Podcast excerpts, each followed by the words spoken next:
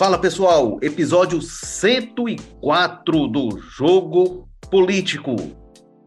Oferecimento App Vida, saúde para valer.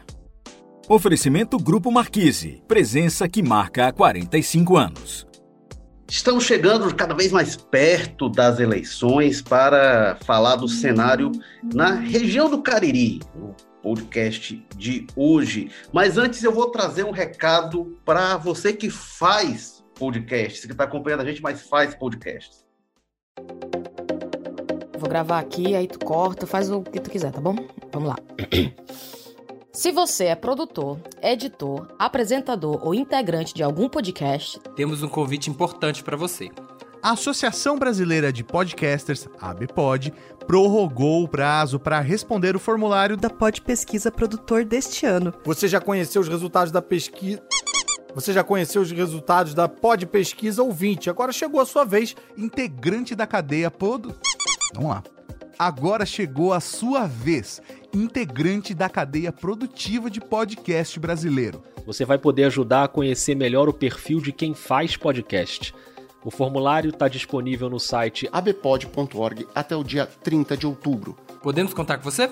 Ah, vou fazer essa parte de novo. Podemos contar com você? Participe desta campanha. Publique nosso material e compartilhe nas suas redes de contato. A Pod Pesquisa Produtora é uma realização da Associação Brasileira de Podcasters. Juntos, pelo podcast, podcast nacional. Então vamos lá agora falar sobre como estão as eleições no Crajubá.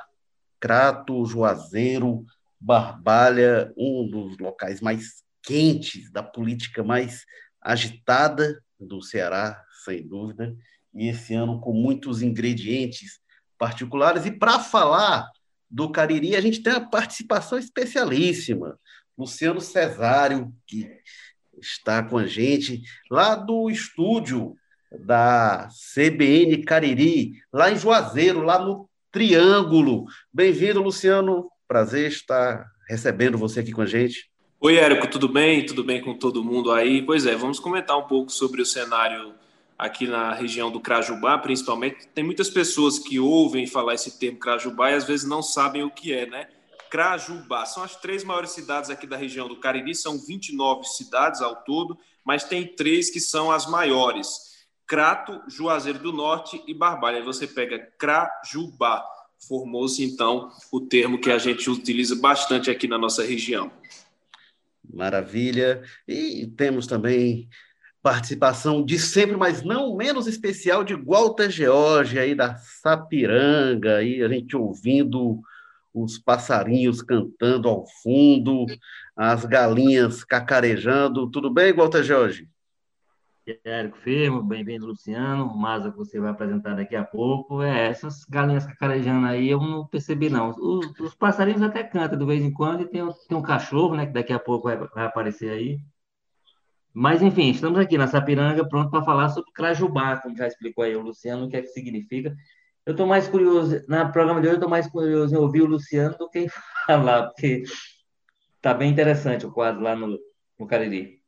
Com certeza. E temos também o Carlos Maza, direto do José Bonifácio, onde os passarinhos também cantam e os cachorros também latem, não é, Maza? Exatamente, esse lugar esquecido muitas vezes, mas muito orgulhoso, de filhos muito honrados aqui entre o centro e o bairro de Fátima, né? Cada é, encomenda que chega, chega com um endereço diferente. Agora, ó, Eric, queria só dar o alô que o programa passado repercutiu a participação do Rodolfo, hein? Colegas aí comentaram que gostaram muito dos comentários dele, inclusive. Mas vamos que vamos. Eu estou no mesmo espírito do Guater aqui, mais querendo ouvir do que qualquer coisa, porque pelo que eu estava acompanhando, tá, o negócio tá animado pra caramba, viu? Principalmente em Juazeiro do Norte, né? Pois é, semana passada o que a gente falou não, né? Mas o Rodolfo latindo, se vê, o Rodolfo agora tá ali dormindo quietinho, mas basta alguém chegar ali na porta que ele se agita. Eu sou Érico Firmo e eu e o Rodolfo estamos aqui no Damas, no Grande Montese, para falar de eleições. Ô, Luciano, eu vou jogar logo para você. Como você viu, a gente tá doido para lhe ouvir, mas eu vou pedir para você começar falando sobre os debates, né? CBN Cariri promovendo debates importante né, nesta eleição, que pandemia, número de candidaturas, vários locais deixando de ter debates, no Crajubá vai ter debate, né? Vai sim, Érico, já tem até data para acontecer. Agora, na quinta-feira, dia 29, acontece o debate com os candidatos a prefeito de Barbalha. Na sequência, na sexta, dia 30, com os candidatos do Crato. E no dia 31, com os candidatos a prefeito de Juazeiro do Norte. É, Érico, esse vai ser um momento muito importante aqui para todos da região, porque principalmente o público de Juazeiro era acostumado a ter os de, o debate na TV. E nesse ano, a emissora que promovia esses debates anunciou que, por questões de prevenção à Covid-19, não vai promover o encontro. E aí ficou uma frustração por parte do eleitorado quando a CBN Cariri anunciou a realização desse encontro, acabou gerando novamente uma certa expectativa e a gente percebe, é, conversando com as pessoas, que é grande, então, a, a expectativa tanto dos candidatos quanto dos eleitores para esses encontros. Vai ser um encontro que vai ser transmitido para o rádio, para o dial, né? E também para as nossas plataformas nas redes sociais. A plataforma do grupo Povo, Povo Online, e também a Rádio Povo CBN, CBN Cariri, com suas páginas no Facebook. Que horas vão ser os debates, Luciano?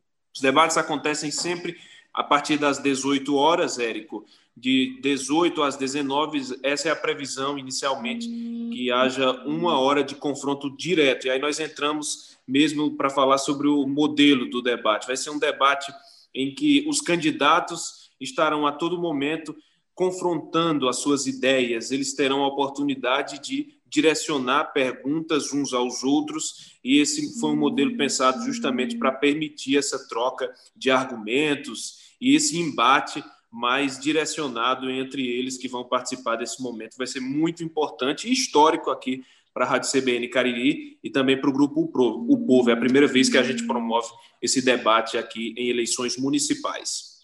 Então, quinta-feira, 18 horas, debate para a Prefeitura de Barbalha, quinta, 29 de outubro. Sexta, 30 de outubro, debate para a Prefeitura do Crato.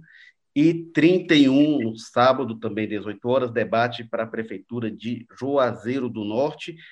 Para quem quiser sintonizar CBN Cariri, qual é a frequência, Luciano?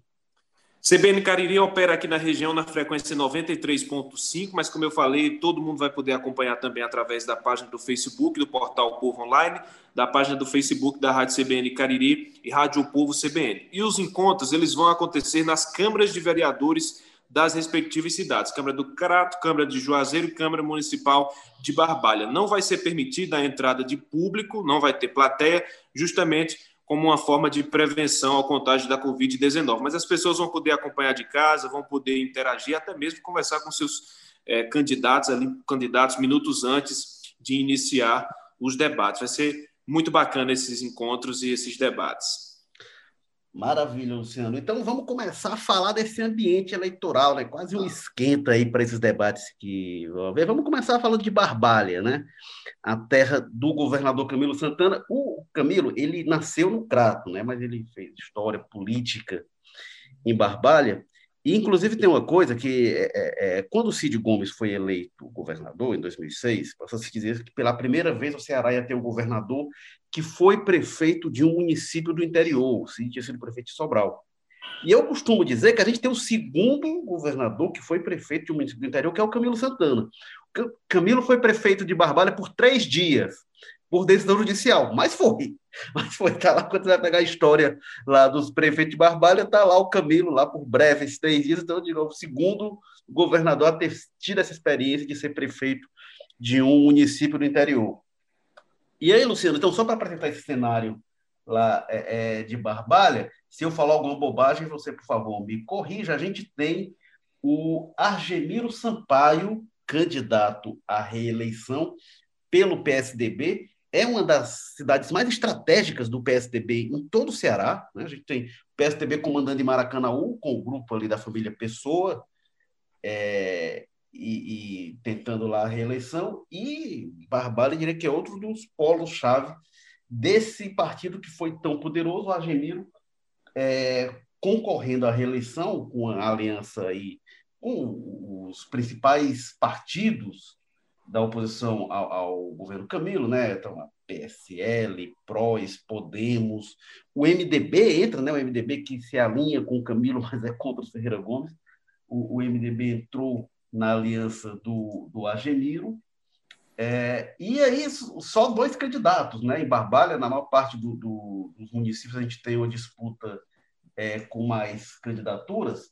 Mas em Barbalha a gente tem dois e o outro, o Guilherme, doutor Guilherme, Guilherme Sampaio Saraiva, dois Sampaio. Eu sou Sampaio também, né? Não sei se o mesmo ramo, mas a família Sampaio lá disputando o poder em Barbalha. E o, o Guilherme concorrendo pelo PDT, pelo é, é, grupo do governador Camilo Santana. Então, lá, PSB, PDT, PT, PCdoB, PP, o bloco governista lá montado. O Luciano, na eleição passada, em Barbalha, eu diria que foi uma das grandes surpresas é, a, derrota do, do, da candidatura do governador Camilo Santana, uma eleição tumultuada, que teve a operação da Polícia Federal, enfim. Como é que está hoje o cenário em Barbalha, o envolvimento do Camilo, perspectiva de reeleição do atual prefeito? Que panorama que você nos traça dessa interessante eleição no reduto eleitoral do governador? Érico, eu diria que Barbalha vai ter a eleição mais disputada aqui da região do Crajubá. Primeiro, porque é a cidade em que o governador Camilo Santana tem mais interesse em emplacar é, um candidato que ele apoia, porque é o seu berço político. Você falou que o, que o governador Camilo nasceu no Crato, mas todo mundo conhece ele como uma pessoa de Barbalha, porque ele viveu em Barbalha e em Barbalha ele construiu a sua articulação política que o projetou para todo o Estado. Não é? Então, o Camilo tem suas bases políticas na cidade de Barbalha, construídas desde muito cedo. Você até lembrou aí o episódio em que ele assumiu a prefeitura por uma decisão judicial, depois do afastamento do prefeito eleito à época, Romeu Feijó. E desde essa época, é, em que o Romeu Feijó foi eleito em 2004 e que houve depois a cassação do seu mandato, que o Camilo assumiu, mas depois teve que deixar o mandato, iniciou-se uma polarização entre o PT e o PSDB. Isso vem desde 2004, com Camilo ainda candidato a prefeito. À época, o Camilo perdeu para o Romeu Feijó por uma diferença de apenas 185 votos. E aí, em 2008, veio uma nova disputa entre Romeu Feijó e um candidato do PT, o Zé Leite. O Zé Leite acabou sendo eleito, é, aí por uma diferença maior, né, quase 10% é, de votos válidos, uma diferença percentual aí um pouco maior. Em 2012, o Zé Leite conseguiu ser reeleito e aí já contra o Agemiro Sampaio. Agemiro Sampaio concorreu a primeira vez em 2012 e perdeu para o Zé Leite do PT, também por uma diferença aí de quase 10 pontos percentuais. Aí em 2016, como você falou, a surpresa, Agemiro Sampaio concorreu com Fernando Santana, que atualmente é vice-presidente da Assembleia Legislativa. Fernando Santana, o candidato do PT, apoiado pelo governador, apoiado pelo então prefeito Zé Leite, mas havia um desgaste da gestão do prefeito Zé Leite, com muitas greves, obras inacabadas, serviços públicos operando aí quase que em uma situação precária, principalmente na área da saúde. Inclusive, a, a saúde tinha médicos a uma greve, em greve há mais de dois meses, e essa greve atravessou até os primeiros meses da gestão do prefeito Agemir. Então, na época, é, mesmo com toda a dedicação do governador Camilo Santana, é, o, o seu o candidato que tinha o apoio dele, o Fernando Santana, perdeu para o Agemir Sampaio do PSDB, mas perdeu por uma diferença mínima de 170 votos. Então, é, por esse histórico que eu narrei aqui desde 2004 até hoje, nós temos uma eleição que é polarizada entre o PSDB e o PT. Só que nessa eleição temos um ingrediente especial, Érico.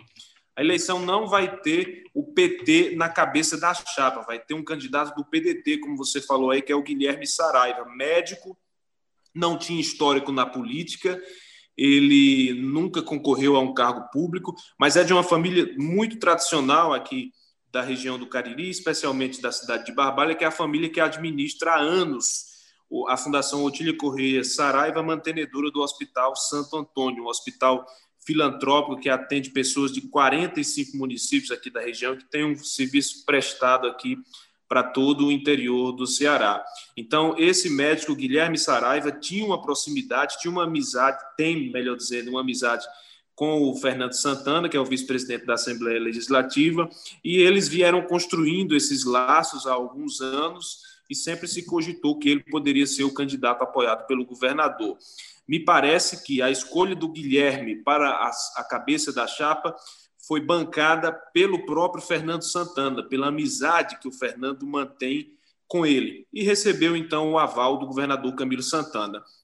Esse nome surgiu também devido à ausência de lideranças com respaldo para concorrer ao cargo. Aqui nós temos é, em Barbalha um, PT muito bem articulado, com vereadores atuantes na Câmara, na Câmara Municipal, que sempre fazem reivindicações quanto às demandas da população, inclusive a Câmara de Barbalha tem maioria da oposição. No entanto, ninguém nunca observou nos, nos vereadores, que são os expoentes do PT em Barbalha, a, é, peso político para que eles viessem a concorrer a prefeito. Né? Então, é, houve um acordo com a participação do Guimarães, que sempre está acompanhando o processo eleitoral em Barbalha, o deputado José Guimarães, do Fernando Santana, do governador Camilo Santana e do deputado André Figueiredo, do PDT, que é o principal articulador do partido aqui no Ceará. Então, esse acordo foi construído por essas lideranças e definiu-se, então, o Guilherme Sampaio na cabeça da chapa e a vice é ocupada por Vevé Siqueira, que é do PT. O Vevé Siqueira não tem um histórico no Partido dos Trabalhadores. Ele era do PP, o Partido Progressistas, e se filiou ao PT no ano passado. Acho que foi algo providencial mesmo, até já visando aí essa composição de chapa, porque o Guilherme era um dos vereadores mais atuantes da oposição na Câmara, já foi presidente do Legislativo, mas não era do PT. Então, como o PT é, é, teria que ter essa participação na composição da chapa, e ele era um dos nomes mais respaldados da oposição para isso, fizeram ali uma articulação para que ele se filiasse ao Partido dos Trabalhadores. Então, dessa vez, nós teremos o Agemiro Sampaio concorrendo à reeleição com uma gestão aparentemente não muito mal avaliada, uma gestão bem avaliada. É, o Agemiro Sampaio, novamente, conta com o apoio da base do Tucanato cearense, deputado Roberto Pessoa sempre faz visitas aqui a Barbalha, está sempre em reuniões com Agemiro Sampaio.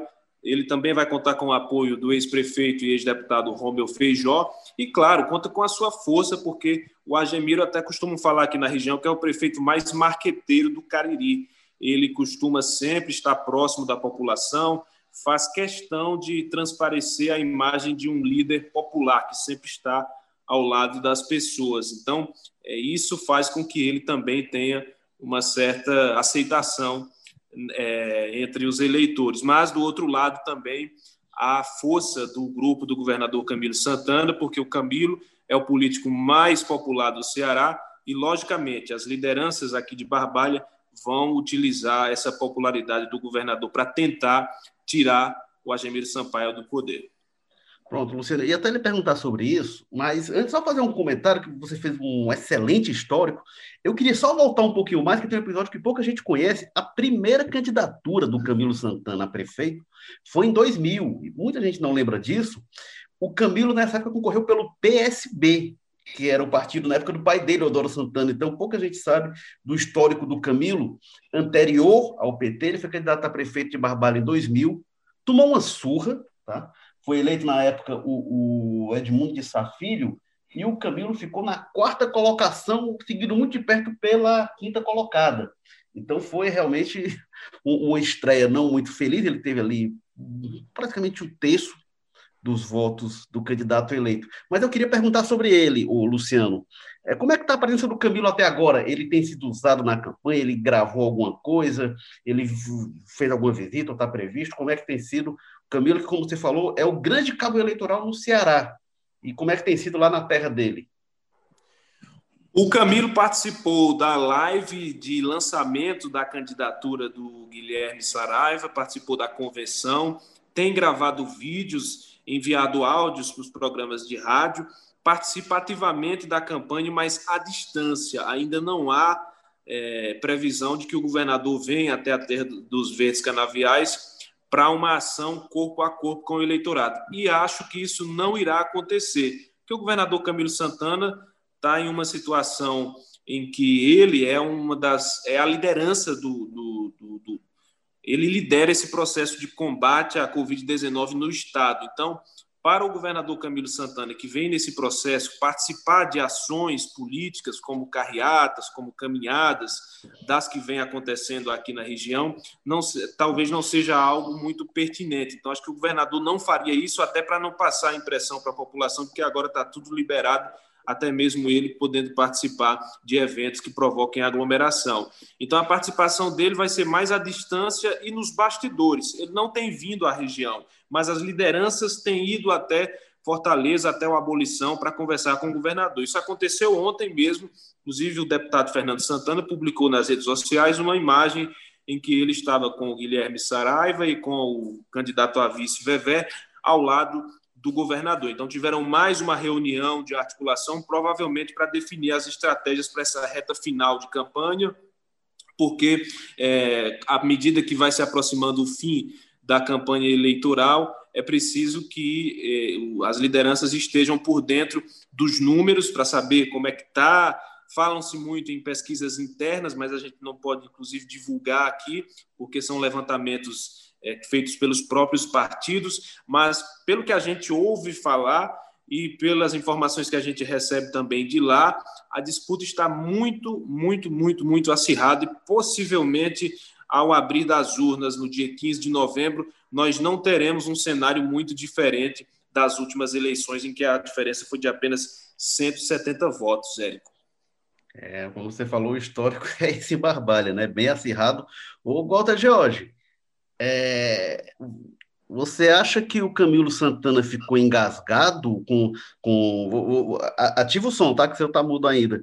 É, você acha que o Camilo Santana ficou engasgado da eleição de 2016, daquela derrota, ele já sentado na cadeira de governador, perdendo em casa? Ah, sem dúvida. Né? Bom, primeiro, o histórico aí do Luciano deixou pouco para a gente falar, né? Então, vamos falar mais do Camilo do que do, da disputa lá de, de Barbalha. É, a, a grande questão aí, o, o, a informação que se tem do, desse, desse, dessa derrota, que foi muito dolorida para ele, dolorida quatro anos atrás, como se disse, o, o, Fernando Santana, é, com o cunhado dele, uma pessoa é quase parente, né? Então, é uma pessoa que certamente ele é, gostaria muito de ver, de, ter, de, de ver vitorioso.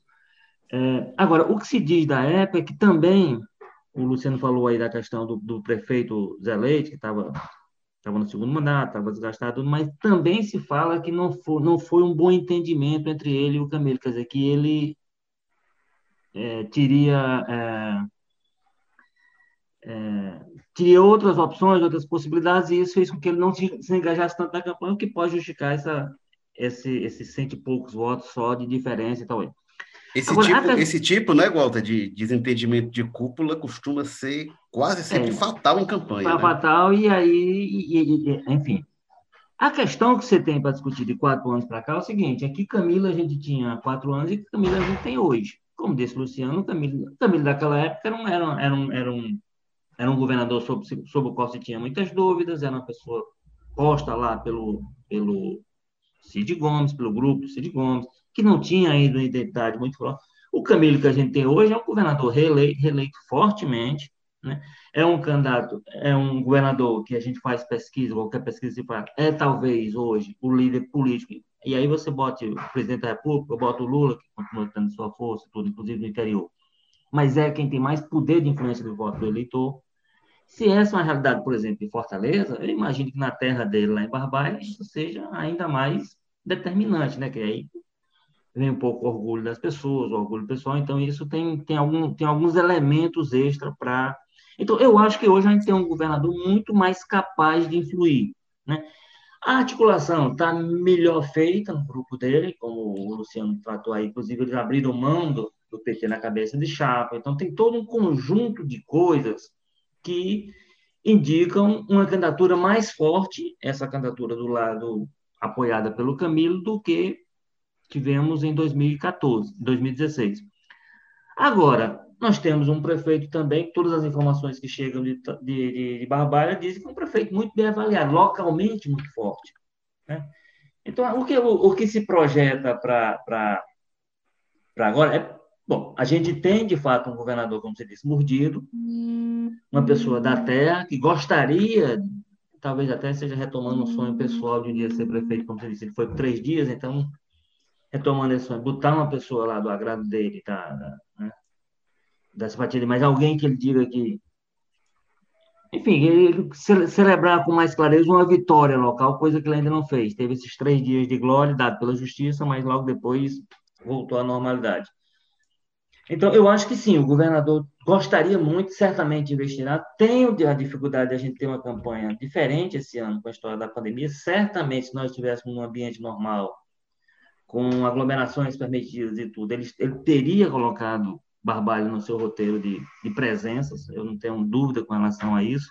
E ele vai investir, está investindo da forma que é possível. E aí, se é através de. E se isso vai funcionar, também tem esse aspecto. Quando a gente fala do, do orgulho das pessoas, certamente seria um orgulho muito reforçado se o Camilo estivesse lá mais presente fisicamente, né, presencialmente, para reforçar essa ideia, esse vínculo dele com a terra e o interesse que ele tem de, de eleição de um prefeito. Então, a gente é isso, é o, é o que o Luciano traçou, é mais ou menos, né, tem um cenário de disputa muito acirrado, porque você tem um prefeito, hoje, o Agemir, que era uma surpresa há quatro anos atrás, hoje é um prefeito consolidado e forte, popular e marqueteiro, como disse o Luciano, portanto, competitivo, e você tem no, no, no, grupo de oposição, e aí o fato de a gente ter só duas, duas candidaturas, acho que mostra isso, como você disse, na maioria dos municípios a gente tem candidaturas espalhadas, tem município do tamanho do, de Barbalho, um pouco maior, tá nove candidaturas, dez. O fato de ter duas candidaturas significa dizer que as duas articulações funcionaram bem, no sentido de juntar o máximo possível, de, de agregar forças em torno de si. E aí vai ser isso. Assim. Agora, o Camilo, no que, o que for possível fazer da parte dele, esforço pessoal, esforço do governador, esforço um governador muito mais forte do que quatro anos atrás. O que ele puder mobilizar tudo isso para sair vitorioso na terra dele, eu não tenho dúvida de que vai fazer, não. É aquela história, uma pessoa começa a demonstrar força política a partir da sua casa. Se você, todo o esforço quando o Ciro é candidato nacional para ganhar em Fortaleza, Fortaleza é, é, ele quase que concentra parte da campanha, é porque precisa mostrar força em casa para poder mostrar força fora dela. É, e perder uma vez é jogo jogado, né? Acontece a surpresa, nossa, como é que perdeu? Agora perder duas já fica, já começa a ficar vexatório, né? Luciano, é, antes de eu passar para o Massa, você tem dados aí da pesquisa Real Time Big Data, né? Que pesquisa que tem registrada lá sobre a eleição em Barbalha. Quais são os dados? É, já que a gente está falando do cenário que vai ser uma disputa acirrada, vamos então traduzir isso em números. A pesquisa Real Time Big Data que foi divulgada hoje Érico, traz aí números bastante apertados. O candidato do PSDB à reeleição, Agemir Sampaio, ele lidera a corrida com 40% das intenções de voto, mas com uma diferença muito pequena para o candidato do PDT, Guilherme Saraiva, que tem 36%. A margem de erro dessa pesquisa é de 5%. Então, os dois candidatos estão empatados tecnicamente. O Real Time Big Data ouviu 400 eleitores é, entre os dias 22 e 24 deste mês agora, a pesquisa foi registrada, e no quesito rejeição, Argemiro tem 31%, Guilherme Saraiva tem 25%.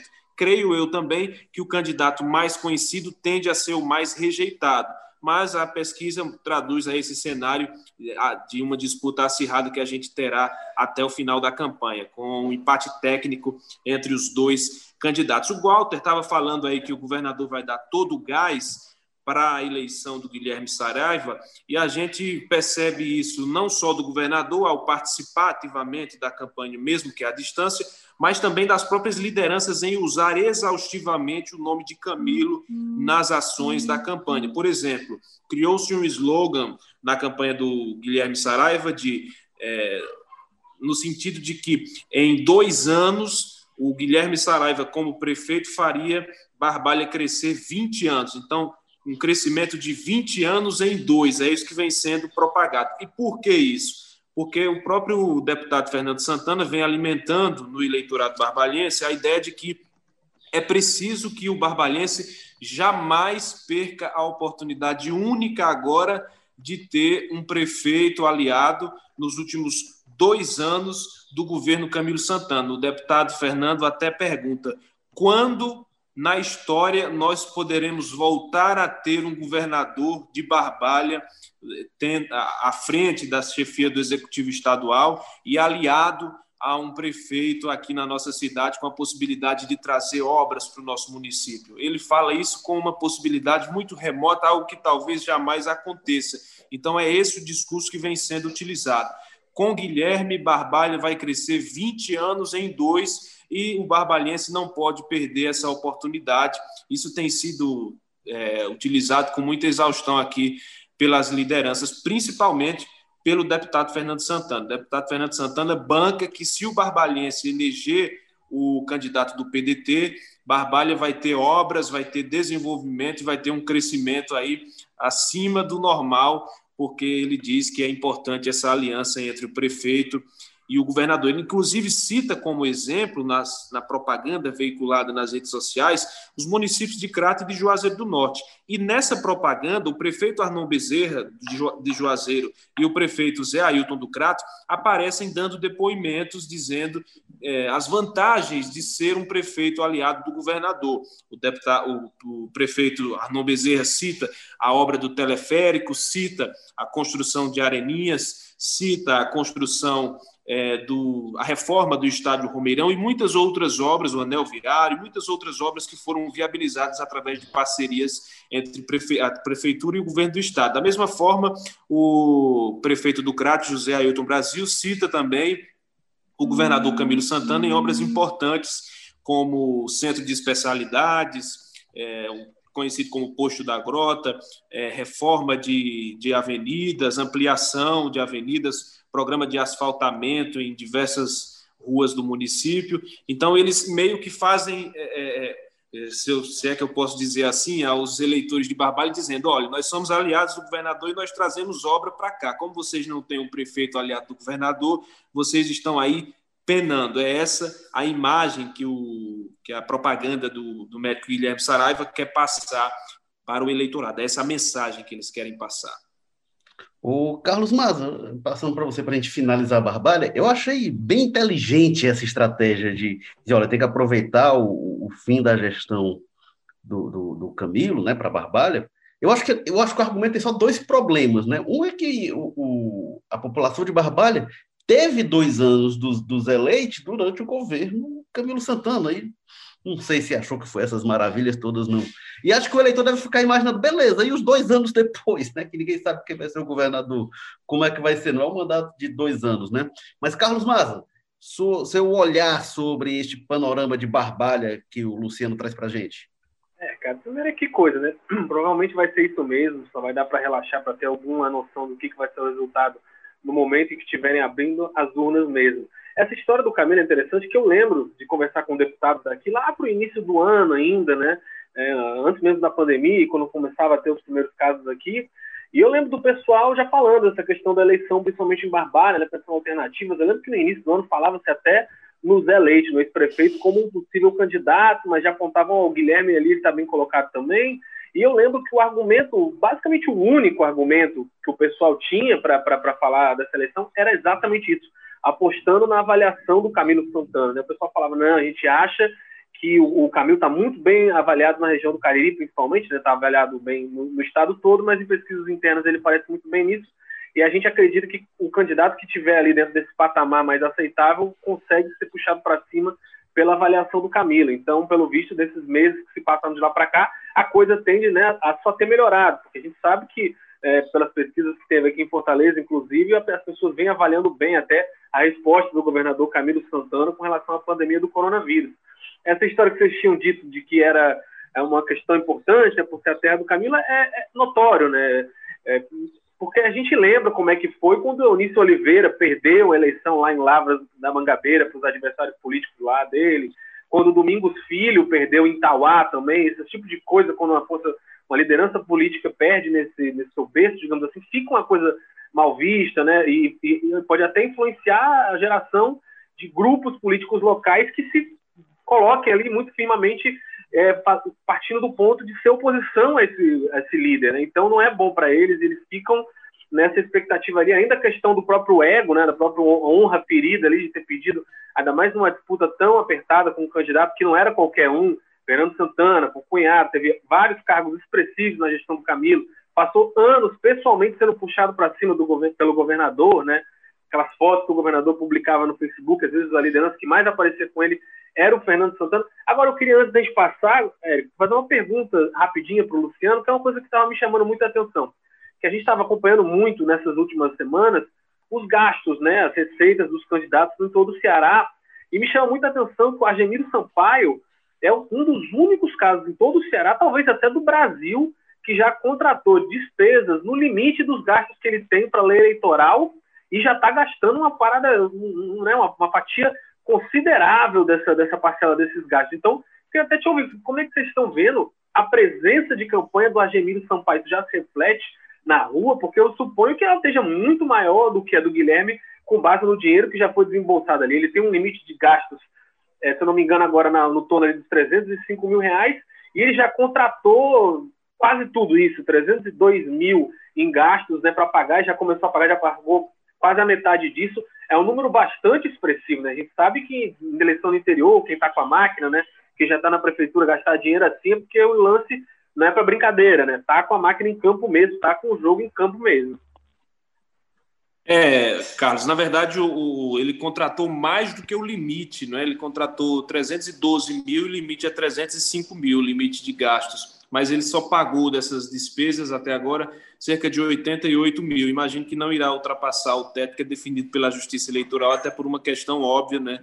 Para respeitar o que a legislação impõe. O prefeito de Barbalha, Agemir Sampaia, ele, Agemir Sampaia ele tem muitos gastos com publicidade, principalmente com produção de jingles, vinhetas, slogan, produção de conteúdo para as redes sociais. O Agemiro ele é um prefeito que a gente costuma falar aqui na região, que tem um, um campo é, muito extenso nas redes sociais. Ele, inclusive, todas as quintas-feiras costumava realizar uma live com, no Facebook para ter um alcance até maior, né? As lives do Facebook têm um alcance maior do que as do Instagram. Então, é, por isso ele amplia cada vez mais a sua presença nesse campo. E no primeiro, na primeira live da, da convenção, Carlos, eu lembro até que houve uma disputa nas redes sociais para ver qual live daria mais visualizações. Então ficava ali é, de público simultâneo acompanhando a live de convenção do Guilherme Saraiva e a live de convenção do Agemiro Sampaio. A do Agemiro deu quase o dobro de, de público simultâneo acompanhando do que a do Guilherme Saraiva, né? enquanto a do Agemiro chegava ali a 1.300 pessoas, a do Guilherme ficava ali na média de 650, 700 espectadores simultâneos. Então, isso já vem sendo construído há um bom tempo, ele sempre apostou nisso, ele é o prefeito que pega o seu próprio celular, que grava o story do Instagram, que grava o vídeo para o IGTV do Instagram, para o Facebook, que grava o vídeo curto para o WhatsApp. Inclusive, os seus assessores mais próximos falam que todos os conteúdos de divulgação, antes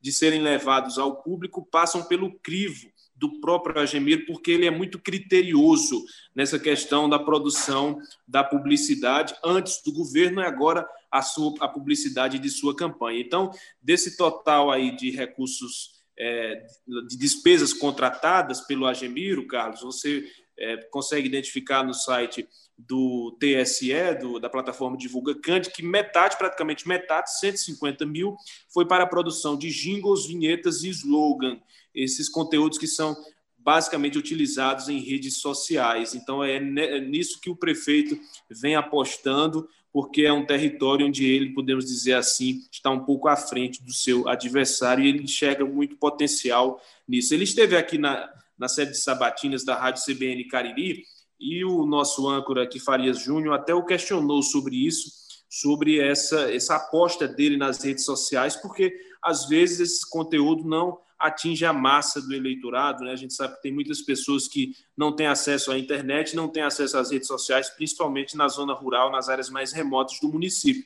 Ele diz que tem plena é, consciência disso, que o conteúdo não consegue atingir a todas as pessoas, mas ele quer que as pessoas que recebam esse conteúdo sejam convencidas do trabalho que ele diz que faz. Então, é algo que ele aposta bastante e esse volume de recursos aí empregados na campanha tem muito a ver com isso, Carlos. Bom, vamos agora passar para o Crato, né? A gente falou bastante do cenário de Barbalha. No Crato, a gente tem o prefeito Zé Ailton Brasil, candidato à reeleição, o prefeito que se filiou ao PT no começo desse ano, né? Ali, março, abril, no fim do prazo, ele, ele migra do PP, Partido Progressista, para o PT, Partido dos Trabalhadores.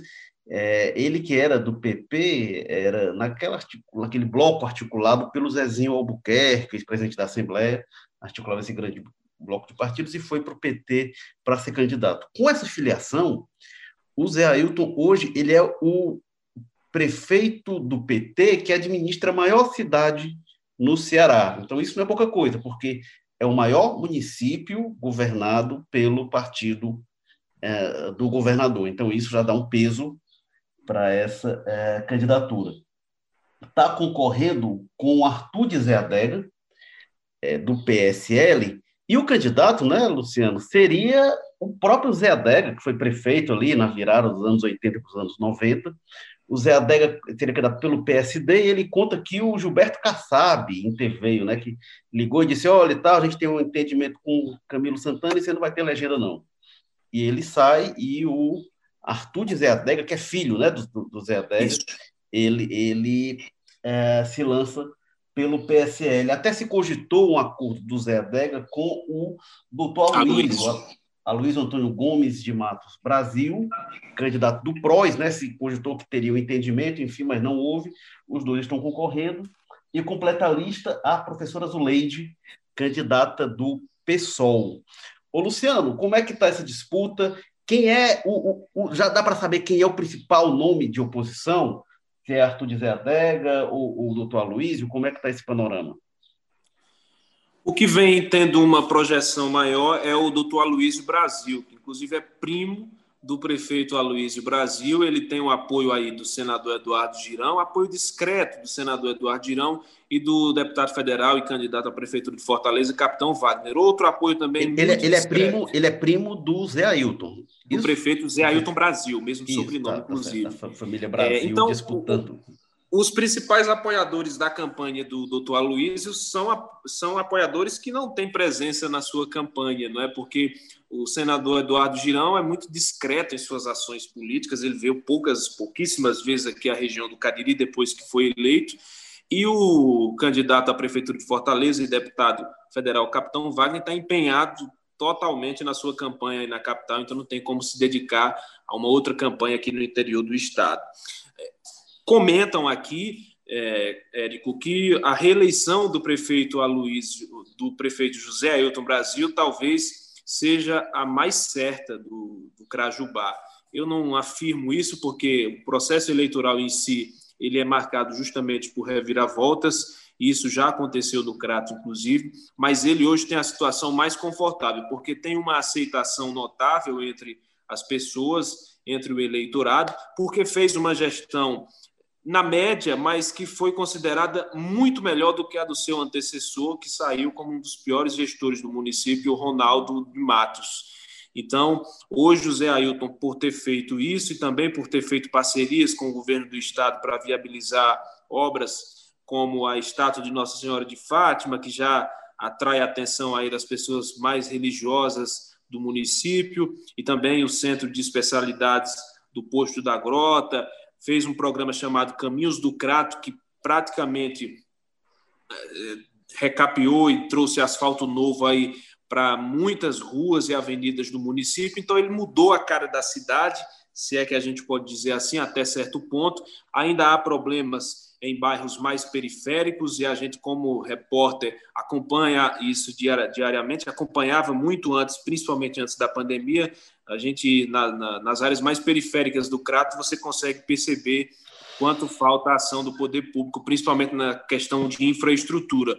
Mas em algumas localidades o prefeito se empenhou para asfaltar, para melhorar a iluminação, e isso foi considerado positivo por parcela significativa da população. Então, por tudo isso e por Zé Ailton ser considerado o prefeito, o, como o prefeito amigo do governador aqui na região do Cariri, ele está respaldado aí para disputar a reeleição com, com muitas possibilidades de ser reeleito. Eu falo isso porque o Zé Ailton é mesmo o político aqui da região, o prefeito que tem essa relação mais estreita com o governador Camilo Santana. A relação entre Camilo e Zé Arnon, por exemplo, o prefeito de Juazeiro, eu avalio como mais institucional. Camilo não está ali a todo momento dando esperanças a Arnon de que vai lhe apoiar incondicionalmente nas suas ações de campanha. Mas com Zé Ailton é diferente.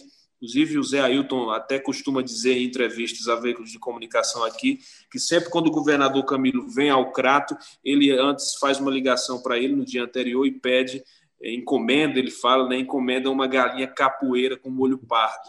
Ele fala isso justamente para para deixar claro para o eleitorado, para as pessoas do município, que ele tem essa relação com o governador e com isso ele tem a ganhar e os eleitores também têm a ganhar. Então, o governador também tem se empenhado na campanha dele, tem participado à distância, participou da live de convenção, tem gravado programas eleitorais para o rádio, também enviado áudios e também gravado vídeos. Então, essa participação do Camilo na, na reeleição do Zé Ailton também é notável e por isso ele tem essas possibilidades de ser reeleito. Como você falou, o principal candidato da oposição era para ser o Zé Adega, que é ex-prefeito. Ele foi eleito em 1988, teve uma gestão em que ele ficou reconhecido, principalmente nas áreas mais periféricas. Se o Zé Ailton tem uma dificuldade com o eleitor das regiões mais remotas e periféricas da cidade, o Zé Adega é, tem essa, é, esse apelo popular mais com essas pessoas, porque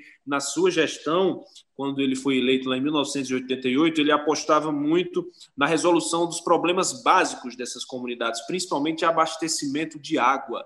Ele criou muitos sistemas de abastecimento para as comunidades e hoje, inclusive, ele é um dos principais críticos do, do sistema autônomo de abastecimento, ah, que o Crato ele, ele tem o próprio sistema de abastecimento, não é o, o sistema que as outras cidades utilizam, e por isso o Zé Adega diz que o cratense está pagando mais pela água, que quando ele era prefeito ele conseguiu universalizar o abastecimento e levar água para as regiões mais remotas. Então, por ele ter esse apelo popular, ele era visto como o candidato com mais potencial do lado da oposição. Esperava-se até uma composição entre ele e o doutor Aloysio Brasil para que eles viessem competitivos para o processo eleitoral. Essa composição já não iria acontecer, o Zé Adeg estava decidido que iria entrar na disputa, mas aí poucos dias antes da convenção, diz ele que recebeu um comunicado via aplicativo de mensagem do presidente nacional do partido, Gilberto Kassab, o desautorizando a concorrer pela sigla. Então, ele tirou a legenda do Zé Adega, ele o retirou do processo eleitoral que ele ainda não havia nem entrado. Né?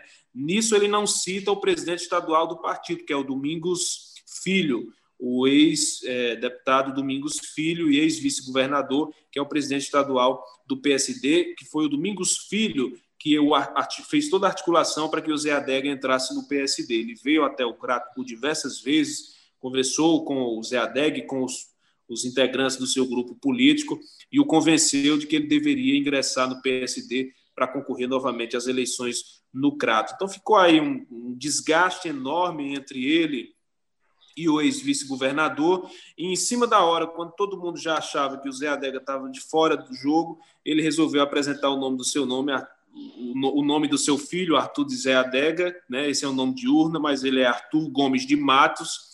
Não, ninguém sabia nem que ele era filiado a partido político, mas ele andava sempre com o seu pai nas caminhadas, nos eventos, nas visitas às comunidades durante a pré-campanha, e então lançou-se ele como candidato a prefeito e hoje ele tenta disputar o protagonismo, principal oponente a Zé Ailton, com o doutor Aloysio Brasil, que é o candidato do PROS. Mas, como eu falei no início, Érico, se há um prefeito aqui na região que tem fortes possibilidades de ser reeleito, sem dúvida nenhuma, esse é Zé Ailton Brasil no Crato. Rapaz, o Luciano falando aí da galinha que o governador pede. A gente está gravando aqui na hora do almoço, chega. Mas é. é Melhor é o molho pardo, não é nem a galinha. Oh, pois, ah, rapaz, pois é. Agora, olha, é, a gente falou de alguns sobrenomes, né? O sobrenome Brasil, o sobrenome Gomes de Matos, tem o ex-prefeito Ronaldo Matos, são alguns sobrenomes que ecoam nessa disputa aí no Crato, né? Agora eu queria ouvir, Carlos Maza, queria lhe, lhe ouvir sobre esse cenário é, aí ia... do Crato. Diga lá. Eu ia comentar mais, porque ele estava falando dessa história do, do, do Gomes de Matos, né? E é o que eu penso que talvez seja a maior sorte aí do prefeito Zé Ayrton Brasil, justamente a comparação com o antecessor que ele teve. Como o Luciano falou, é, o Ronaldo Matos saiu bem desconfortável, assim, fazendo um eufemismo até da prefeitura do Crato. Eu lembro que na época, Érico, não sei se você lembra, eu estava às vezes estava no portal cobrindo a política já como repórter nessa época, e eu lembro que o Ronaldo Matos era quase uma presença cotidiana no noticiário da gente, né? Que, enfim, eram muitas coisas que aconteciam relacionadas a ele, muitas polêmicas, né? E era um cara que estava sempre muito previsto e quase sempre de uma maneira muito mal colocada. Eu lembro que a gente cobriu na época que ele lançou, deu uma polêmica grande, acho que até veículos nacionais repercutiram, que ele lançou um edital milionário para um buffet que tinha comida de luxo, que tinha coffee break, e era um negócio milionário mesmo, não lembro os números agora, mas era coisa de mais de 3 milhões de reais. Acabou voltando atrás, porque caíram muito em cima dele, né? Fora que tinha uma gestão muito mal avaliada, investigações de desvios, é, o pessoal acusava ele de deixar com rombo nas contas da prefeitura. Enfim, eu não sei se ele chegou a ter qualquer condenação nenhum desses casos, estou puxando mais a minha memória de trabalhar cobrindo isso. Eu lembro que a gente recebia muita coisa do Ronaldo, mas enfim, é, foi um prefeito tão mal avaliado que nem disputou reeleição como nenhum dos candidatos de 2016 quis um apoio mais ativo dele, né? Quis colocar ele no, no em cima do palanque para disputar. Então, nessa Ele comparação... um tiro no pé, né? Exatamente. Seria botar, pegar a rejeição e botar em cima do seu palco no seu lado, né? Então, acho que nessa comparação é o que acaba fazendo ele ter fogo. Porque eu lembro que na época era uma figura folclórica até. A gente cobria, era. Pô, rapaz, abriu mais uma coisa contra ele. Enfim, só esclarecendo também que eu não estou acusando ele de nada. Pode ser que ele seja absolvido de todas as questões, mas não deixa de ser um fato que politicamente foi muito relevante na época. Era uma gestão bastante mal avaliada mesmo. O Walter George, o Luciano falando aí da mal probabilidade, né, de, de do Zé Hilton, esse prefeito de lá de, de, de se reeleger, é, ou eu diria que pelo menos é o que tem é, é, é, é, é menos competitivo a, a, oposição, né? Pelo menos diria pelo menos isso, porque a gente vê Barbalho um cenário muito acirrado, e Juazeiro também, a gente vai já falar sobre um cenário bastante complicado. Agora, Walter, não sei se você tem a mesma leitura, Walter, o Luciano também. O Crato me parece, normalmente, salvo esses períodos, como o do Ronaldo, ser um município que tem uma política, de certa forma, mais estável né? do, do, do Crajubá. Juazeiro, a gente tem um histórico complicado, a gente vai falar daqui a pouco. Tá Barbalha, a gente fala. De Juazeiro, né? É, Barbalha, a gente falou do Rommel, que, que aí chegou a ser afastado, prefeito vai, prefeito vem, disputas muito acirradas. Walter Jorge, esse cenário do Crato. É, enfim, a, o relato do Luciano, ele confirma mais ou menos aquilo que a gente tinha a impressão, de fato, a gente acompanhando, se a gente olhar os três municípios, o que passava a ideia de maior tranquilidade. Aí, o histórico é um pouco assim, mas não é tanto. O próprio, a própria gestão do, do Zé Adega foi uma gestão muito conturbada, né? muito problemática. Né? Não, foi um, não foi um período tranquilo para o município, não. Já se falou aí do, do, do Ronaldo Matos, enfim, terminou quase que sem condição de terminar. É, agora, o, o, que me chama a atenção, que aí casa um pouco o movimento do Crato com o movimento do, do, de Barbalha, é essa história do, do, do PT não utilizando, digamos assim, as opções do petismo raiz para poder participar das eleições. Quer dizer, filiou um prefeito no, do PP, do Partido Progressista, que não é um partido. É, em, em, em, o caso lá de Barbalha também. Foi uma filiação providencial, não é? A exemplo do vice em Barbalha.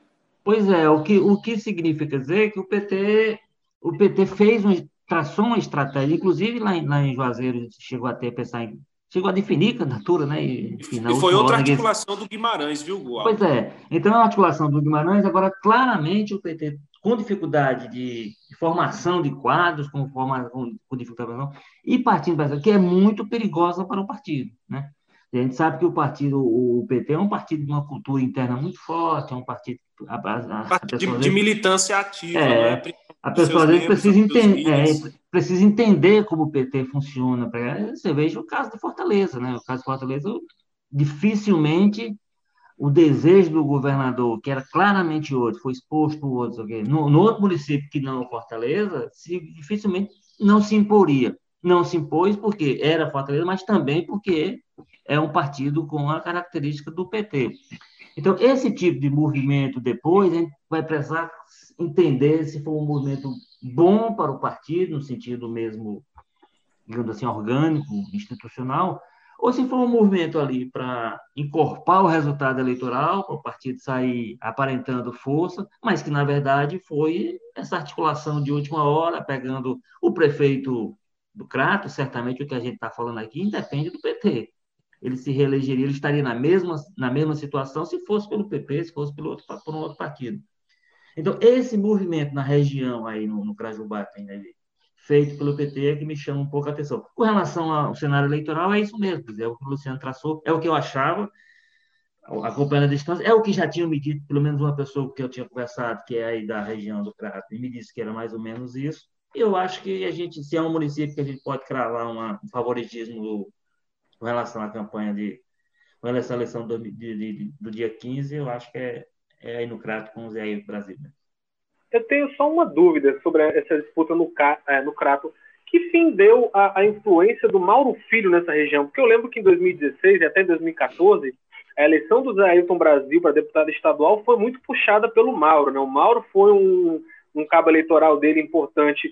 Isso ainda se mantém de alguma forma? Porque eu não, não vejo mais notícias, não vejo mais o Mauro circulando tanto nessas disputas, em lugar nenhum, na verdade, né? Muito menos lá na região, lá no Crato. Ele saiu de cena, Carlos, depois que o deputado Guimarães entrou no, nas articulações, essas articulações para que o, o Zé Ailton, inclusive, deixasse o PP e assumisse o PT.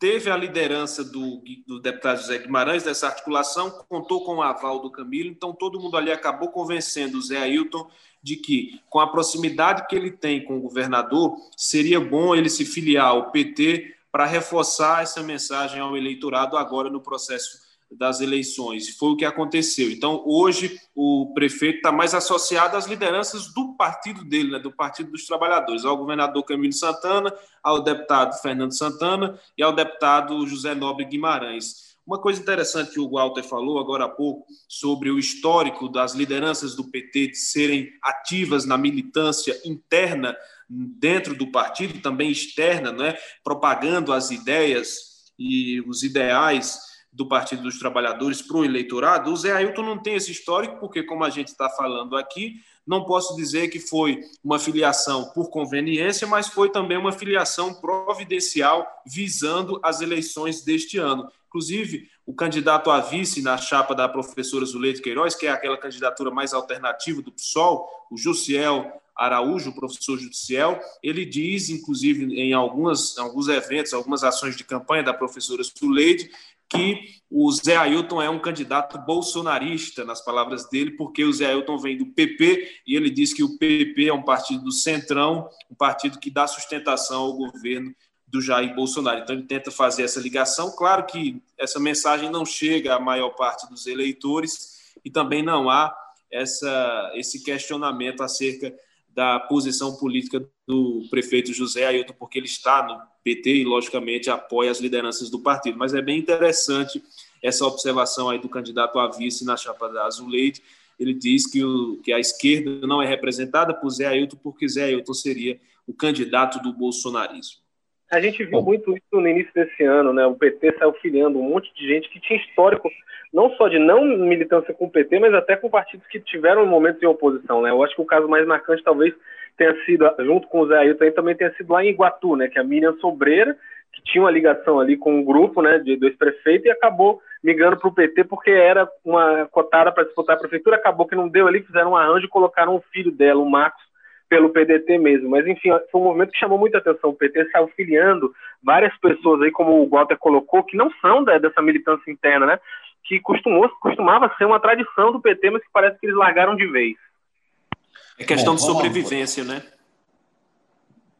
Ah, pois é. V vamos falar agora do Juazeiro do Norte, né, que é um município é, que acaba chamando muita atenção, é, a disputa. A gente tem também... O maior colégio eleitoral do interior, né? Pois é, o, o, e, e sempre uma política muito agitada, né? Sempre uma política muito efervescente. A gente tem é, o candidato Arnon Bezerra tentando a reeleição pelo PTB, numa ampla aliança, né, que teve aí participação do governador Camilo Santana para ter esse acordo. Tinha gente do PT que queria seguir outro rumo, queria ter fechar um acordo. O PDT é, ensaiou candidatura, depois tentou é, é, é, sinalizou que ia fazer uma aliança, e aí teve uma intervenção do PDT estadual dizendo que não, que não podia ter aliança, e aí, para garantir é, é, esse núcleo do poder estadual, realmente para garantir a aliança do Arnon, que teria inclusive o PSL, né? O PSL que quando viu que o PT estaria, aí a direção estadual também interveio. É uma sucessão também... de acontecimentos, né? Pois é, também tirou o PSL, então foi uma ele... a formação do palanque do Arnon atribulada. É, e aí é, é, sai a primeira pesquisa, um cenário bastante acirrado, né? O, o Gleidson Bezerra que é policial civil, inspetor da Polícia Civil, candidato pelo Podemos, ali colado com o Arnon. Também um desempenho impressionante também do Nelinho, né, do deputado estadual Nelinho, do PSDB, que é empresário, tem negócios na região. É, também concorrendo a Ana Paula Cruz, ex-deputada, filha, neta de, de, de ex-prefeitos, né, a família Cruz de larga tradição política, é, e tem o Demontier, Demontier cinquentinha do pessoal também na disputa. Dando os números aqui da pesquisa Ibope, né? Arnon Bezerra, 25%, Gleidson Bezerra, 24%, Nelinho, 20%, Ana Paula, 13%, Demontier, 3%, brancos e nulos, 8%, não sabe, responderam 8%. E na rejeição, Arnon, 38%, Demontier, 28%, Ana Paula Cruz, 26, Nelinho, 22, Gleidson, 15. Poderia votar em todos, não rejeito nenhum, 2%. Eu sempre acho ótimo desse. Poderia votar em qualquer um, do PSOL à, direita, a pessoa votaria em qualquer um. E não sabe, não respondeu 11%. É, a pesquisa Ibope viu 504 eleitores, 17 e 19 de outubro, e a margem de erro de 4 pontos percentuais. O Luciano, também queria passar para você, só começaria dizendo que, olha, vendo esses números, 25 Arnon, 24 Gleidson, e na rejeição 38 Arnon, 15 Gleidson, eu não queria estar no lugar do Arnon, não. Mas qual é o seu olhar sobre a eleição lá no Juazeiro? Aí no Juazeiro. Eu, eu não queria estar no lugar do Arnon, principalmente com o histórico de eleições em Juazeiro, porque Juazeiro nunca reelegeu um prefeito, Érico Firmo. Aqui o povo gosta de alternância de poder, viu? Democracia Verdade. aqui é bem aplicada. Tendo em vista esse histórico aí, eu não queria estar na pele do Arnon, não. Mas o Arnon teve aqui na Rádio CBN um dia depois da divulgação dessa pesquisa, ele veio participar da sabatina, e aqui fora eu conversando com ele, ele me falou que estava satisfeito com o resultado da pesquisa, porque é a primeira vez que um prefeito larga na frente, mesmo que um ponto percentual na frente, na disputa eleitoral. Antes, os prefeitos já começavam ali na segunda ou na terceira colocação. Foi o caso, por exemplo, do ex-prefeito Raimundo Macedo nas eleições de 2016. Então, ele disse que está satisfeito e tem a expectativa de crescimento. Não sei se é isso que vai acontecer nas próximas pesquisas. Pesquisas ainda tem duas a serem divulgadas do IBOP.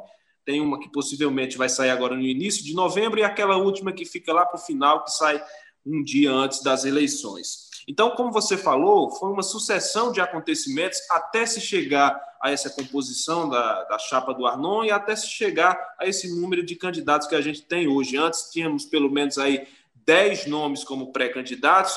O jogo foi se afunilando à medida que a campanha eleitoral foi se aproximando e a hora do vamos ver com a chegada do período de convenções eleitorais. A candidatura da ex-deputada Ana Paula Cruz já era martelo batido, né, como a gente costuma dizer. Ela que foi é, respaldada pelo PSB para ser candidata aqui, tenta é, ser a primeira prefeita mulher de Juazeiro do Norte, mas, como você falou, está aí na quarta posição, com 13% das intenções de voto nessa primeira pesquisa Ibope que foi divulgada.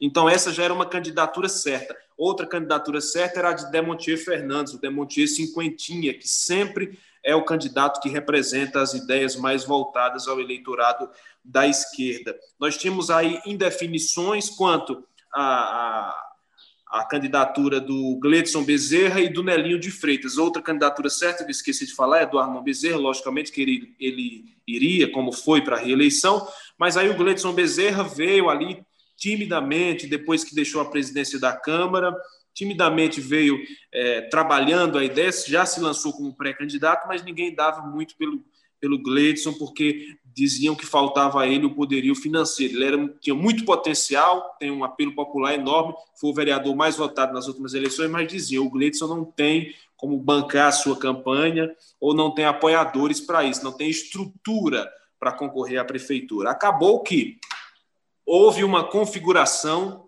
no final do período de convenções que trouxe para o Gleidson é, digamos assim, esse apoio, apoio financeiro que estava faltando para ele. E ele veio na imagem do empresário Gilmar Bender. O Gilmar Bender é o principal nome do PDT aqui em Juazeiro. Ele é o presidente municipal do partido e ele foi o candidato que representou o partido nas últimas eleições. A eleição... Seria candidato de novo e desistiu, né? Exatamente. A eleição passada foi polarizada entre Arnon e Gilmar Bender. Gilmar Bender era um desconhecido do grande eleitorado de Juazeiro, começou a disputa com apenas 3% das intenções de voto terminou com 44%. Conseguiu aí, é, perdão, terminou com 38%. Quem terminou com 44% foi o Arnon. Conseguiu aí é, um crescimento expressivo e terminou como o principal nome da oposição. Mas aí passou os quatro anos e o, o Gilmar Bender não teve participação efetiva no cenário político do município, não aparecia para dar entrevistas, não dizia que era o principal nome da oposição, não fazia críticas ao governo do prefeito Arnon Bezerra, por isso falavam que ele não seria candidato nessas eleições. Foi se aproximando o período das convenções, o Bender volta ao jogo e diz: Eu vou ser candidato. Só que aí ele encontra um obstáculo dentro do seu próprio partido. Esse obstáculo responde pelo nome de Cid Ferreira Gomes, porque o senador Cid Gomes já havia prometido a Arnon Bezerra lá em 2018 que estaria com ele agora ele... no seu processo de reeleição. Seria um apoio certo dele e do PDT. Por quê? Porque em 2018 o Cid tinha, teria perguntado ao Bender se ele ah, tinha interesse ainda em concorrer às eleições agora em 2020. E à época o Bender, bem desmotivado para voltar, depois de ter sofrido a derrota em 2016, ele disse que não seria mais candidato. Aí, agora em 2020, disse: Não, estou voltando atrás, eu quero ser candidato. O Cid Gomes falou: Não, já dei minha palavra ao Arnon. Então, ele bancou esse apoio até o fim, e a partir de então iniciou-se uma briga entre o diretório estadual do PDT e o diretório nacional, porque o Gilmar Bender é muito amigo do Carlos Lupe.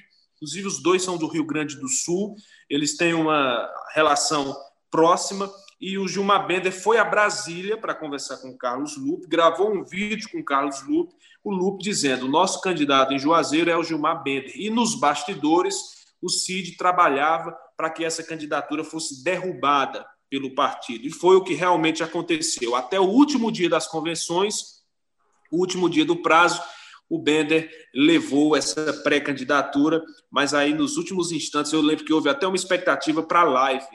A live demorou duas horas para iniciar, poucos estava previsto para começar às 5 da tarde, começou às 7 da noite, porque disse que antes da live iniciar, ainda teve uma outra reunião por telefone entre Bender e as lideranças do partido. Então, por isso houve um atraso e ficou decidido que o Bender não seria candidato a seu próprio, a, é, contra a sua própria vontade dele como presidente municipal do partido. E em seu discurso lá na convenção, ele mandou recados para o senador Cid Gomes, recados claros, disse que foi achacado pela direção estadual do partido, ele até citou. Tem um senador nosso que disse que foi achacado em uma certa ocasião, agora fomos nós os achacados por ele. Inclusive, disse também que em Juazeiro prevalece ainda as ordens, dos, as ordens dos coronéis de Fortaleza no processo eleitoral, claramente chamando o senador Cid Gomes de coronel, e o Bender disse: a partir de hoje eu não serei mais um empresário, eu serei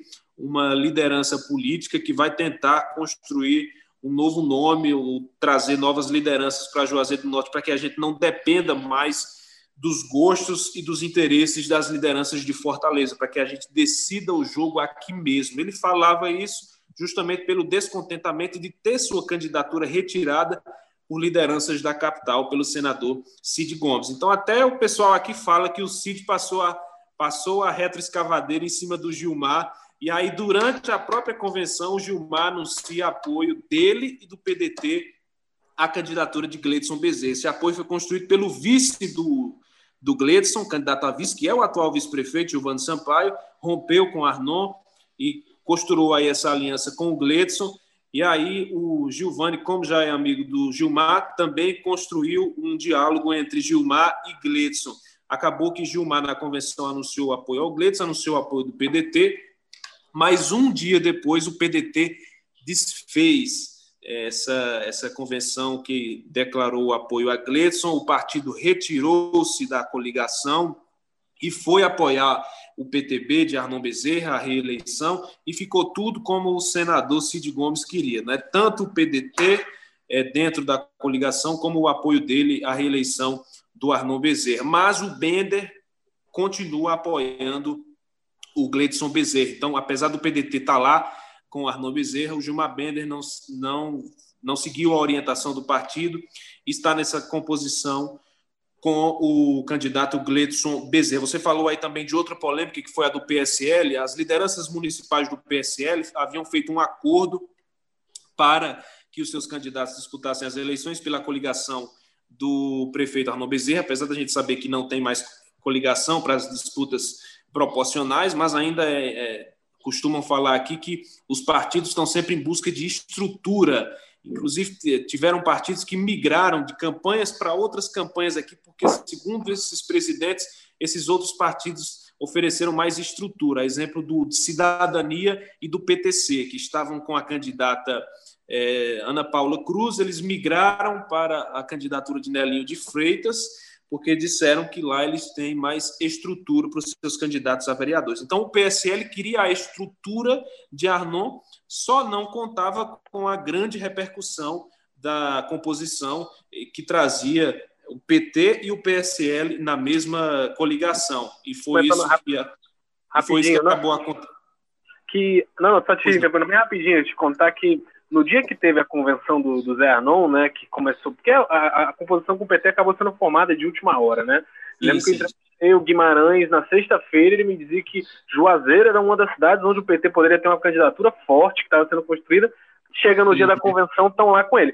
Aí eu lembro que eh, viralizou, né, aquela imagem da convenção dele com a bandeirinha do PT e do PSL junto na chapa, e eu lembro que eu liguei para o deputado federal Heitor Freire, que é o presidente do, do partido aqui, e a reação dele foi: é mesmo? ele, ele não, não sabia. Sabendo. Pois é, ele não estava nem sabendo que o PT e o PSL estavam juntos. Assim, ninguém nem informou eles, né? Exatamente. É, Tanto é que isso teve... foi desfeito um dia depois, né?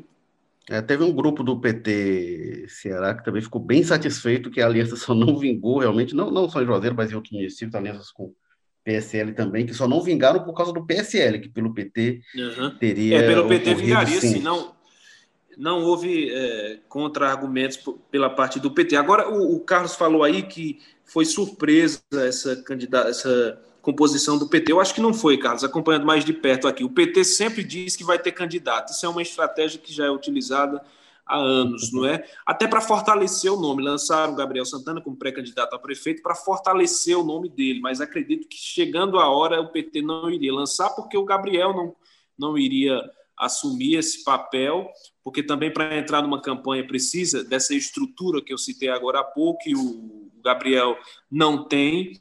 Ele é filho do ex-prefeito, doutor Santana, o ex-prefeito saiu bastante desgastado, ele tem ainda um certo respaldo, mas acho que não estaria pronto para entrar numa disputa para a eleição na cabeça da chapa. Então, a intenção sempre foi fortalecer o Gabriel para entrar em alguma das composições, ou o PDT do Gilmar Bender ou o PTB do Arnon Bezerra. Pessoalmente, o Gabriel queria ser o vice do Gilmar Bender, porque ele já foi na última eleição. Seria o pai dele, o vice do Gilmar, em 2012, 2016, mas aí, por problemas com a justiça, ele foi o candidato a vice providencial de última hora e ele queria agora essa composição novamente, mas não foi possível. Aí, de última hora, ele acabou indo para a, esse apoio a Arnon Bezerra. Então, não considero.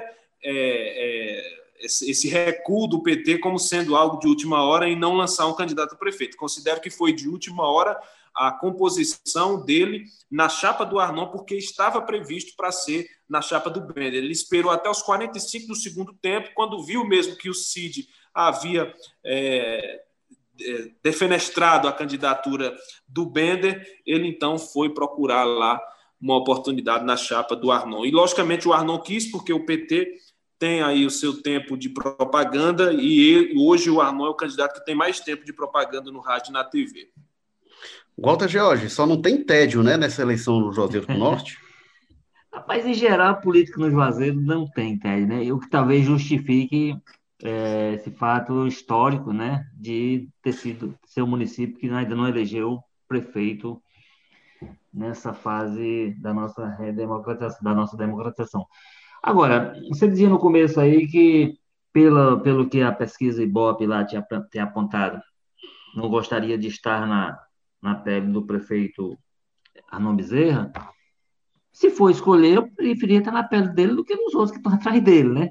Evidentemente, é, ele tem o desgaste da gestão, ele tem... Agora, porque Juazeiro tem, tem. Se aquele cenário que o Ibope aponta fomos, evidentemente, a gente é uma, é uma margem de erro muito alta, cinco pontos, né?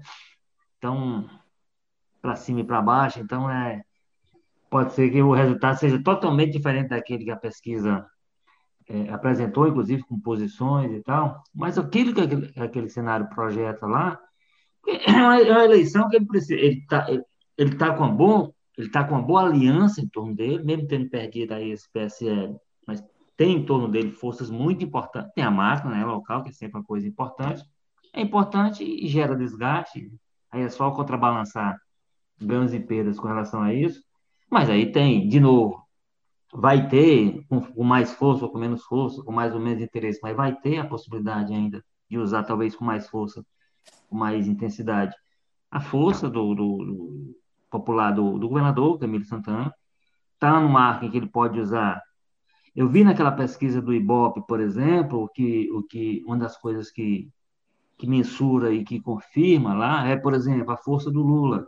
Né? O Lula como um grande eleitor lá, as pessoas um grande número de eleitores se dizendo disposto a votar naquele candidato. Eu não sei se o Lula já foi utilizado na campanha do Arnon, mas deve ser, porque o, a, o arco de além. Então, eu, assim, acho, acho, que ele tem uma, em torno dele algumas perspectivas que, desde que a gestão não seja um desastre absoluto, e não é, é diferente de algumas gestões que chegaram. O, o, Como é que antecedeu, né? Pois é. O Luciano falou aí do entusiasmo, do, do otimismo dele, da, da boa receptividade aos números, porque, de fato, os outros prefeitos não é que eles perderam, não. Eles já chegaram na campanha praticamente derrotados, assim, já chegavam numa situação muito ruim. Ele chega numa situação competitiva, estamos demonstrando isso, com os Walter, para acrescentar, acrescentar, o seu comentário, eu vou trazer os números e aí você continua o seu raciocínio. Para acrescentar isso que você falou, ele chega numa situação não tão boa, mas também não tão ruim. Por exemplo, a avaliação da sua gestão: 32% de avaliação ótimo ou bom, 41% regular e ruim péssimo 25%. Então, se você for juntar os 41% regular com os 32% ótimo ou bom, ele também não está tão mal assim, não, né? Pois é, eu, eu acho, eu acho assim, que ele chega numa situação, ele chega competitivo, chega com algumas armas importantes a serem utilizadas na campanha, como eu disse, essa articulação aí de forças importantes, a possível a possibilidade de usar a força popular do governador Camilo Santana, né? que ainda está bem tímida essa participação do Camilo. É. Na... Eu, o que eu imagino é que vai, isso vai se intensificar em algum momento, isso vai ser, ser mais forte. E como eu disse, na pesquisa de Bob apareceu lá também uma força que ele pode utilizar também, não sei quem, que aí é que ele conseguiu trazer para a importância de ter trazido para o PT, para a chapa dele, é muito menos assim o que ele traz do PT local. E mais dessa perspectiva de usar um eleitor forte lá na região, Né? Então, assim, eu acho que não é um cenário tão ruim para ele, não. Sabe? E assim, e dentro desse cenário, se ele está na frente na pesquisa, e outra coisa, às vezes você precisa de um voto a mais, você não precisa daquela É, não tem segundo, segundo turno, turno né? e tal. Então, só precisa chegar na frente. Só É, mas- precisa de um... E aqui um ponto percentual é mais de mil votos. Então, É muita se- gente, digamos, né? que, então. digamos que esse fosse o percentual das urnas, hoje ele estaria com mais de mil votos à frente do segundo colocado. É, agora, é, a margem de erro de, de cinco pontos, né? Agora, qu- quando eu falo que eu, que, eu, que eu não queria estar no lugar do Arnaldo, é porque realmente, se você me desse a opção, se eu fosse candidato, assim, ó, você vai estar um ponto atrás, com menos da metade da rejeição, eu, eu pegaria, eu faria o acordo. Eu preferiria estar um ponto atrás, porque isso projetaria a possibilidade de crescer, mas vamos ver o que decidirá o povo de Juazeiro sobre os auspícios do padre Cícero Romão Batista. Este foi o episódio 104 do Jogo Político. É, Firme, então o Patrício está com quem lá no Juazeiro? Rapaz, a gente vai saber quando. Ninguém subiu o outro ainda para pegar na bengala do Padre Cícero. Rapaz, não, mas, mas, mas vão subir. Como diz o Carlos Mata, vamos saber como abrir as urnas. Abrir as urnas metaforicamente, porque hoje a urna eletrônica só abre quando dá defeito, né? Mas é, esse foi o Jogo Político, episódio 104, especial, falando aqui do Juazeiro do Norte. A gente agradece demais, Luciano, sua presença. A gente não está acostumado a ter tanta qualidade, não. Tão bom conteúdo aqui no é podcast, não, viu? Muito, muito obrigado, foi muito legal mesmo. Valeu sua participação. Obrigado, Walter George, aí da Sapiranga. O Luciano falando com a gente lá do Triângulo, em Juazeiro, estúdio da. Tô falando CBN aqui, Érico, em frente ao famoso Triângulo Crajubá, que é a praça do Ah, Giradouro que dá de cara para Crato, Barbalha e Juazeiro. Então, literalmente, eu estou no Triângulo Crajubá. Pertinho, pertinho do hospital, né? Do hospital Exatamente. regional. O Walter Jorge aí da Sapiranga, obrigado, Walter. Até a próxima. Como você disse, eu espero que na próxima semana a gente não volte aquele lenga-lenga, aquela conversa, conversa mole de toda semana, né? Que a gente traga informação. Já É, como a gente aí. fez hoje. Vou, vou prometer, vou prometer não, viu? Vou prometer não. A, a agenda do Luciano é ocupada, a gente não tem caixa para bancar o cachê dele. O programa foi um pouco mais longo, inclusive, então assim, a gente não tem a, a, hora do Luciano, é pesada. Pois é, eu não sei se eu me estendi demais aqui, eu, eu costumo Não, foi- me estender muito nas minhas análises, mas eu acredito que ainda é, espero ter passado as informações necessárias, mas tenho certeza que não passei tudo, porque foram muitas coisas que aconteceram e para esmiuçar realmente é complicado, é muito difícil você é, sintetizar uma sucessão de acontecimentos desde a pré-campanha, mas nós teremos outras oportunidades para fazer isso, com certeza. Com certeza foi muito legal, Luciano. Já fica o convite para, passando a eleição, a gente fazer um balanço do que, que foi esse cenário aí do Crajubá. Carlos Maza aí do José Bonifácio, obrigado mais uma vez, Carlos Maza, deste episódio 104 do Jogo Político. Exatamente, 104, a idade de Francisco Pereira, o cearense mais velho a se curar do novo coronavírus. Lá indica Mocinho, Francisco foi testado positivo para doença em junho e se recuperou em duas semanas, ó, com 104 anos. Uma boa notícia aí para variar. Olha aí. Jogo Político que teve edição e produção de Mariana Vieira, o editor-chefe do Jogo Político, nosso Tadeu Braga, editor de política Walter Jorge, que está aqui com a gente, diretores executivos de jornalismo Ana Nadaf e Eric Guimarães, diretor-geral de jornalismo Arlen Medina Neri. É, assim o Povo Mais, a plataforma multistream de jornalismo e cultura do povo. Você encontra em um só lugar notícias, reportagens especiais, documentários, séries, podcasts, livros, programas ao vivo e cursos. O Povo Mais, muito mais conteúdo. Oferecimento App Vida. Saúde para valer. Oferecimento Grupo Marquise. Presença que marca há 45 anos. Bom, agradecendo mais uma vez, eu, eu não sei se eu apresentei o Luciano, Luciano que é repórter na CBN Cariri, quem quiser acompanhar, sintoniza lá na 93.5 FM, lá no Cariri, não é isso, Luciano? E também aí segue a CBN Cariri no Facebook, nas nossas redes sociais, segue o Povo Online que você também acompanha tudo isso. Obrigado mais uma vez, Luciano. Obrigado, Walter. Obrigado, Maza. A gente fica por aqui. Até a próxima. Um abraço, pessoal.